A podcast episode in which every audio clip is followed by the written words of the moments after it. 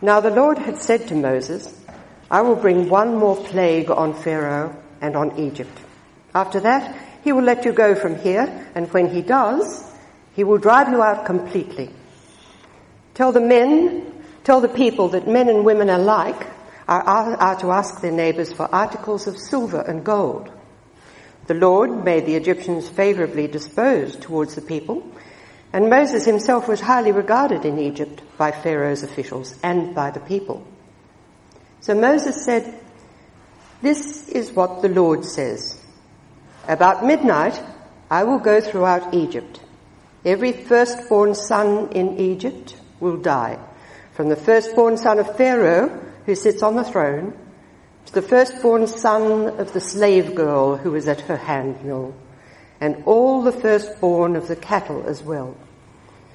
There will be loud wailing throughout Egypt, worse than there has ever been or ever will be again. But among the Israelites, not a dog will bark at any man or animal. Then you will know that the Lord makes a distinction between Egypt and Israel. All these officials of yours will come to me, bowing down before me and saying, Go, you and all the people who follow you. After that, I will leave. Then Moses, hot with anger, left Pharaoh. The Lord had said to Moses, Pharaoh will refuse to listen to you, so that my wonders may be multiplied in Egypt. Moses and Aaron performed all these wonders before Pharaoh, but the Lord hardened Pharaoh's heart, and he would not let the Israelites go out of his country. If you ever went near Sunday school as a kid, I'm fairly certain that you would have heard at least part of the story that we're looking at today from these chapters of Genesis, this big chunk from chapter 7 through to chapter 15. You would have heard about the 10 plagues that God sent on the people of Egypt, and I'm sure you would have heard the story about Moses parting the Red Sea. Now, it's really no surprise that these are going to be at the top of the Sunday school favourites list, is it? I mean, they're stories that have action and drama. They're stories that are filled with incredible miracles, people being asked to trust God, the baddies getting what they deserve, and God's people being rescued and saved by an all-powerful God. Now, this morning, as I said, it's a very big chunk that we're going to look at, but it's really just one event. It's the Exodus. It's what the book is named after. This is God's people being set free from their slavery in Egypt. This is Israel being led out of captivity to begin their journey to the Promised Land. And this is the major salvation event in the pages of the Old Testament. This is the event that Israel will be told to continually remember, and they'll remember it in the Passover that they are to celebrate. Now, we're asking those same three questions. What does the passage tell us? What does it tell us about how God deals with his people? And what does it tell us about how God deals with his people in Jesus? So, first question, basic comprehension question, what does this passage tell us? This large chunk from chapter 7 through to chapter 15. Well, when we finished looking at Exodus last week in chapter 6, Moses had already made his first appearance before Pharaoh, asking that the people of Israel be set free, and Pharaoh had simply refused. In fact, he'd made life even more miserable for the Israelites by increasing their workload. Well, God's not about to let it end there. He intends to rescue his people, and he intends that his glory will be seen through these events. He tells Moses to go back to Pharaoh, and he's to tell Pharaoh that God means business, that God's not mucking around here. He's to take the staff with him, the staff that he was to take, he was to throw it down onto the ground, and it was going to turn into a snake.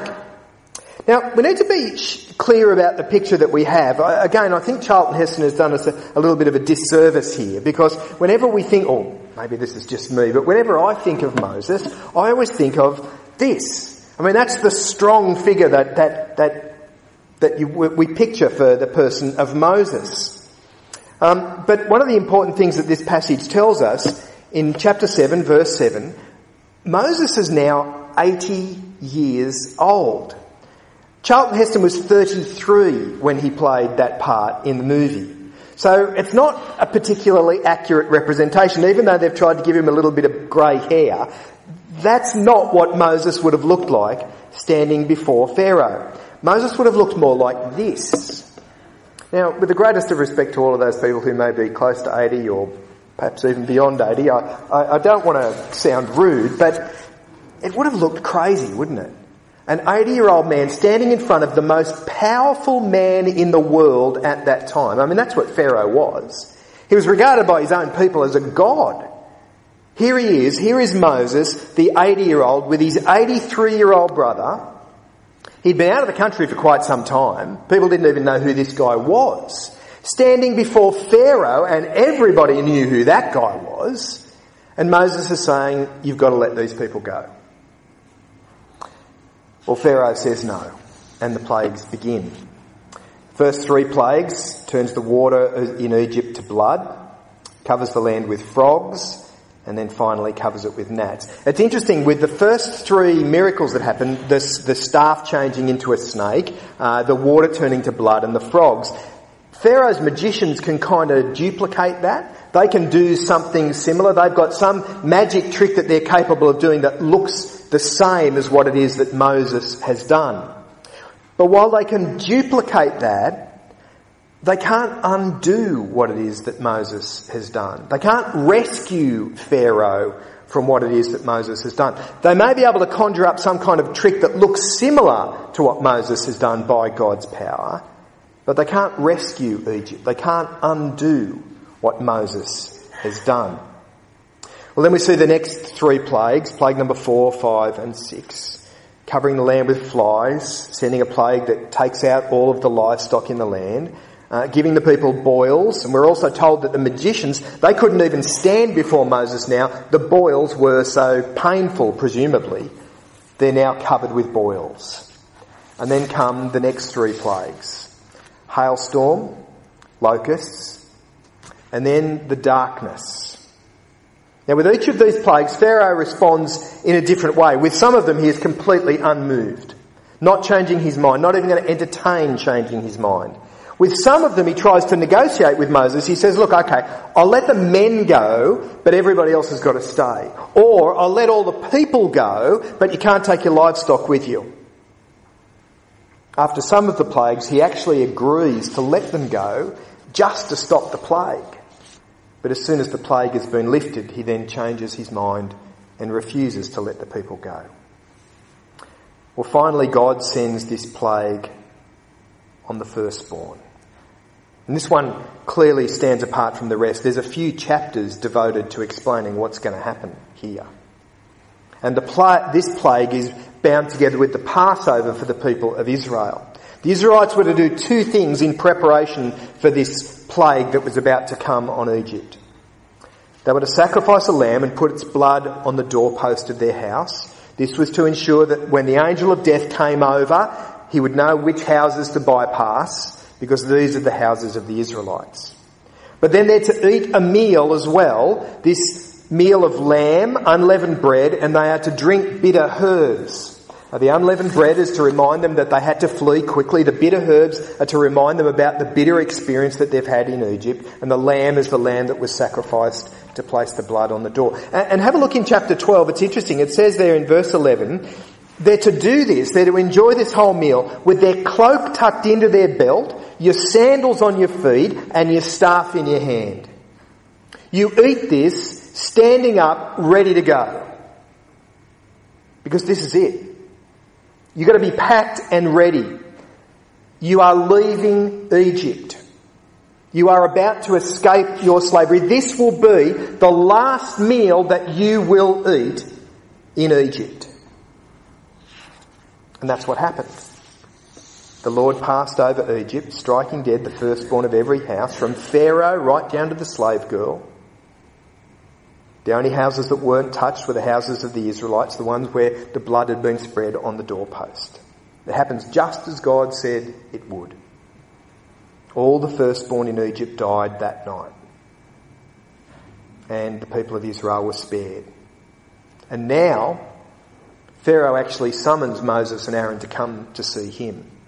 and he pleads with them to leave the country. Chapter 12, verse 31. During the night, Pharaoh summoned Moses and Aaron and said, "Up, leave my people, you and the Israelites. Go worship the Lord as you have requested. Take your flocks and herds as you have said, and go, and also bless me." It's really hard to imagine what this would have looked like in Egypt, isn't it? I mean, I don't think you can even really begin to get your head around it. 2 million people leaving all at once, making their way out of Egypt. I don't know, the picture that springs to my mind when I hear about that mass evacuation, people leaving, the thing that comes to my mind is the fall of Saigon. I mean, there's loads of pictures that you can find on the internet. People desperately trying to get out of Saigon as the North Vietnamese army is making its way to take over the south. People fleeing any way that they possibly can. Boats, helicopters, cars, trucks, even on foot. Anything to get out of there. That was just thousands of people. Well, the Israelites are doing it with millions. And they're doing it in the pitch dark. I always think there's a lot of people when I go to a rugby match and you see all of those people trying to leave at the end of the match and get to the car park or get to where the buses and trains are. That feels like an enormous amount of people, and that's only about 45,000 people. But this is millions of people. Well, they hadn't gone far when Pharaoh again changes his mind. He sent his army out to bring back the Israelites. He doesn't want to lose the slave labour. He's built a very strong economy on the back of those Israelites. So he sends the army out to bring them back. Pharaoh makes their way towards where they are camped. Moses and the people of Israel are camped beside the Red Sea, water stretching out on one side, Pharaoh's army closing in on the other. And it's a delightful touch of cynicism from the people of Israel. Look at what they say to Moses. Chapter 14, verse number 11. They said to Moses, "Was it because there are no graves in Egypt that you brought us out here into the desert to die? What have you done to us, bringing us out of Egypt? Didn't we say to you in Egypt, 'Leave us alone. Let us serve the Egyptians'? It would have been better for us to serve the Egyptians than die in the desert." Showing a lot of faith there, aren't they? A lot of confidence, these people. But Moses shows that he's confident. Look at what Moses says. Moses answered the people, "Do not be afraid. Stand firm and you will see the deliverance the Lord will bring you today. The Egyptians you see today, you will never see again. The Lord will fight for you. You need only be still." God told Moses to hold out his staff, and the waters parted and they walked through on dry ground. Just as they reached the other side, the Egyptians try to do the same thing, but without the same success. They are covered with water and they drown. And this section finishes with a song of praise. Praise to God for what it is that he has done. This is the end of their captivity in Egypt. This is the beginning of their freedom. Now, I want to pause there for just a moment, because we've covered a lot of Exodus just in 3 Sundays. We're right up to chapter 15 now. And there's some weird stuff in here. I mean, seriously. And there's things that I have to say I don't understand. I mean, back in chapter 2, Moses killing the Egyptian. I don't get that. Moses telling Pharaoh that they're only going to be gone for 3 days. They only want to go out into the desert for 3 days. Moses knows full well that they're going forever. They're going to be gone. They're not coming back. Why does he tell him that? Chapter 4, God saying that he's going to kill Moses or Moses' son. I'm not sure which one it is. It's a little bit obscure in the passage.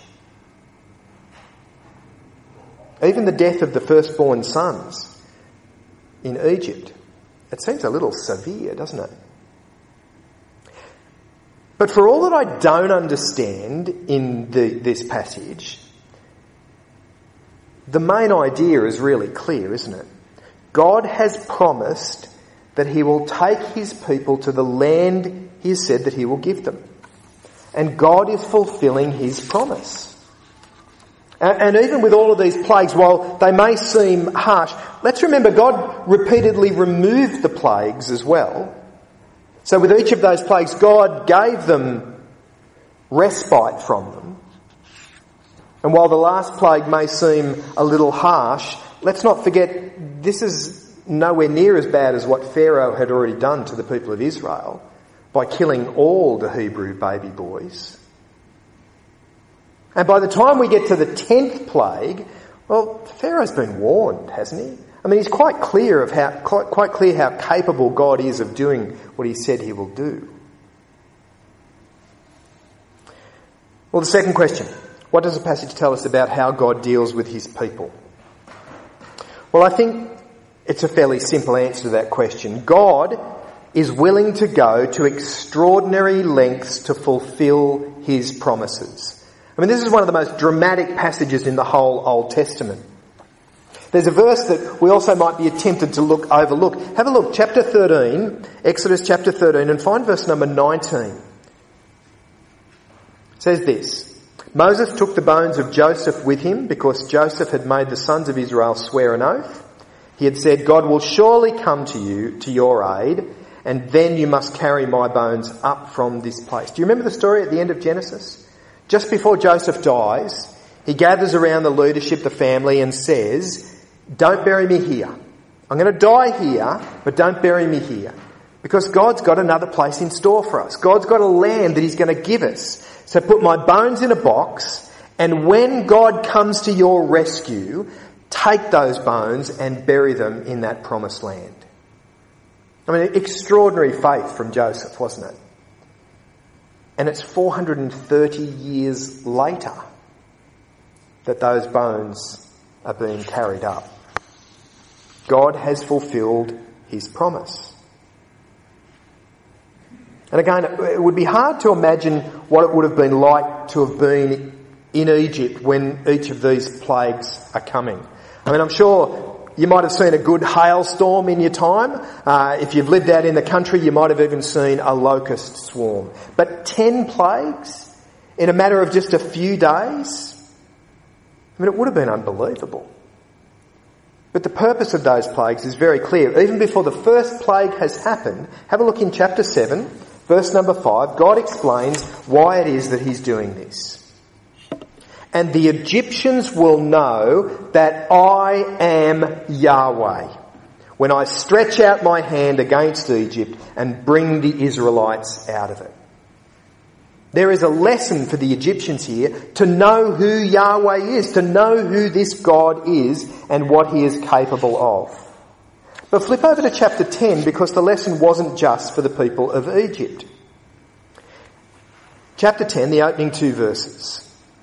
Then the Lord said to Moses, Go to Pharaoh, for I have hardened his heart and the hearts of his officials, so that I may perform these miraculous signs of mine among them, that you may tell your children and grandchildren how I dealt harshly with the Egyptians and how I performed my signs among them, and that you may know that I am Yahweh.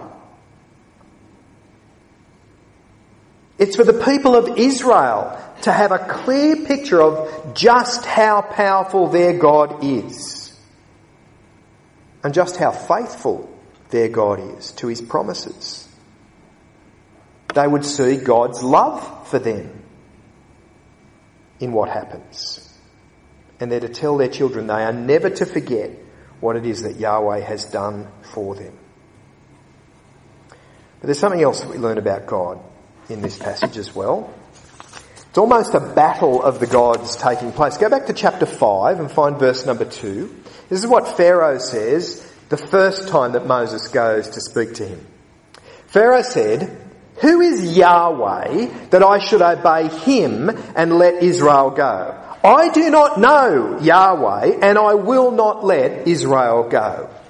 Here is a man viewed by his own people and presumably thinks himself to be a god as well, doing battle with another god that he says he's never heard of.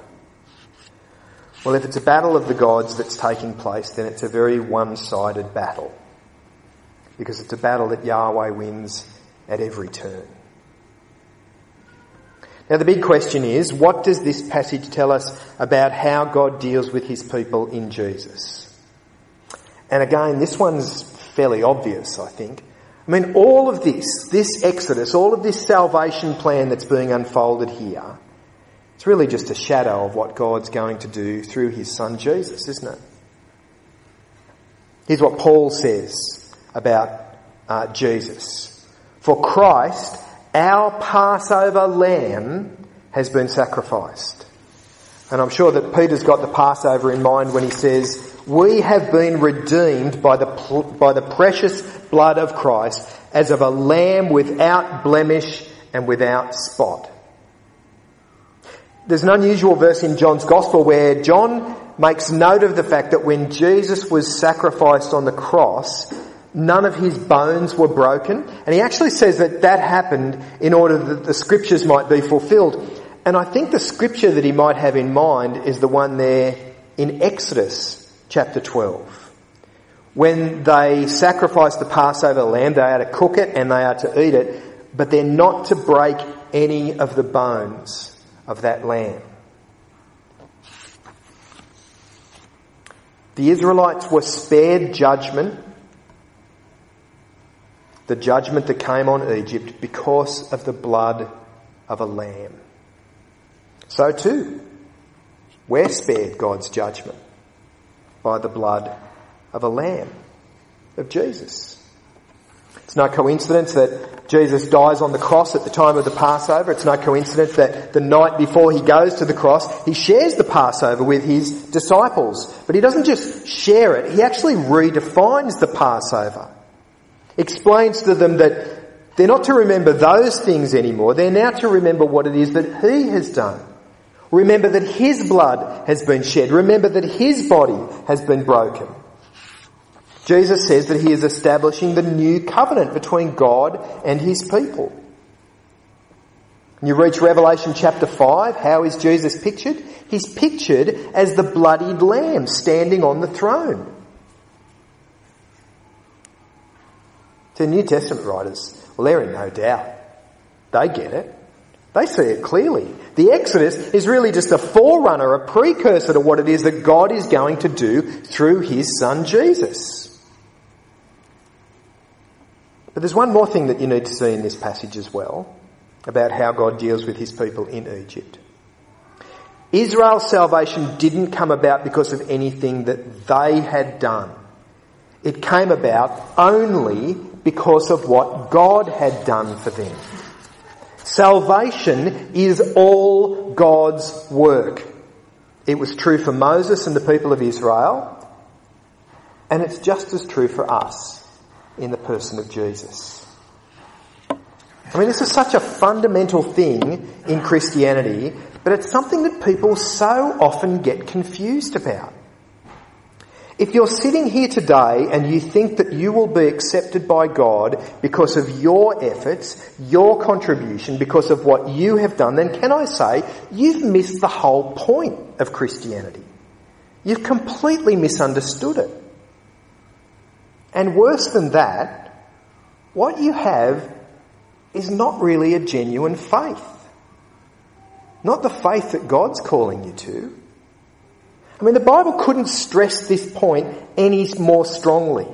And this is what Paul says to the Ephesians. For it is by grace you have been saved through faith, and this is not from yourselves, it's the gift of God, not by works, so that no one can boast. The Israelites didn't make it out of Egypt because of wonderful planning and effort on their part. They got out because they trusted God and God saved them. Our salvation is totally, 100%, completely and fully what God has done for us in Jesus. We can't take the credit for anything other than desperately needing to be saved.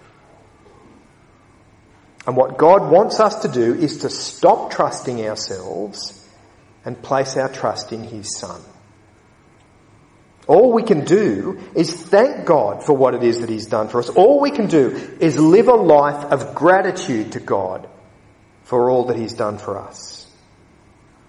God doesn't call us to earn his favour. He has showed us his favour in Jesus. And he simply asks us to trust him so that we can thoroughly enjoy his favour.